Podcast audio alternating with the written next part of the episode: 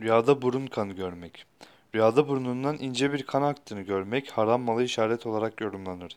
Bazı yoruma göre rüyasında burnunun kanadını görmek, rüya sahibi kişinin bir hazine malı ile karşılaşacağını işaret eder demişlerdir. Bazı yorumcular rüyada burnunun kanadını görmek, rüya sahibinin günahtan kurtulacağını işarettir demişlerdir. Çünkü akan kan bazen kişiye rahatlık ve sıhhat verir şeklinde yorumlamışlardır. Rüyasında burnundan bir veya iki damla kan aktığını görmek, rüya sahibinin bir hayra ve bir menfaate konacağına işaret olarak yorumlanır. Çünkü bu kadarcık akan kan insana zarar vermeyip tersine yararı vardır demişlerdir.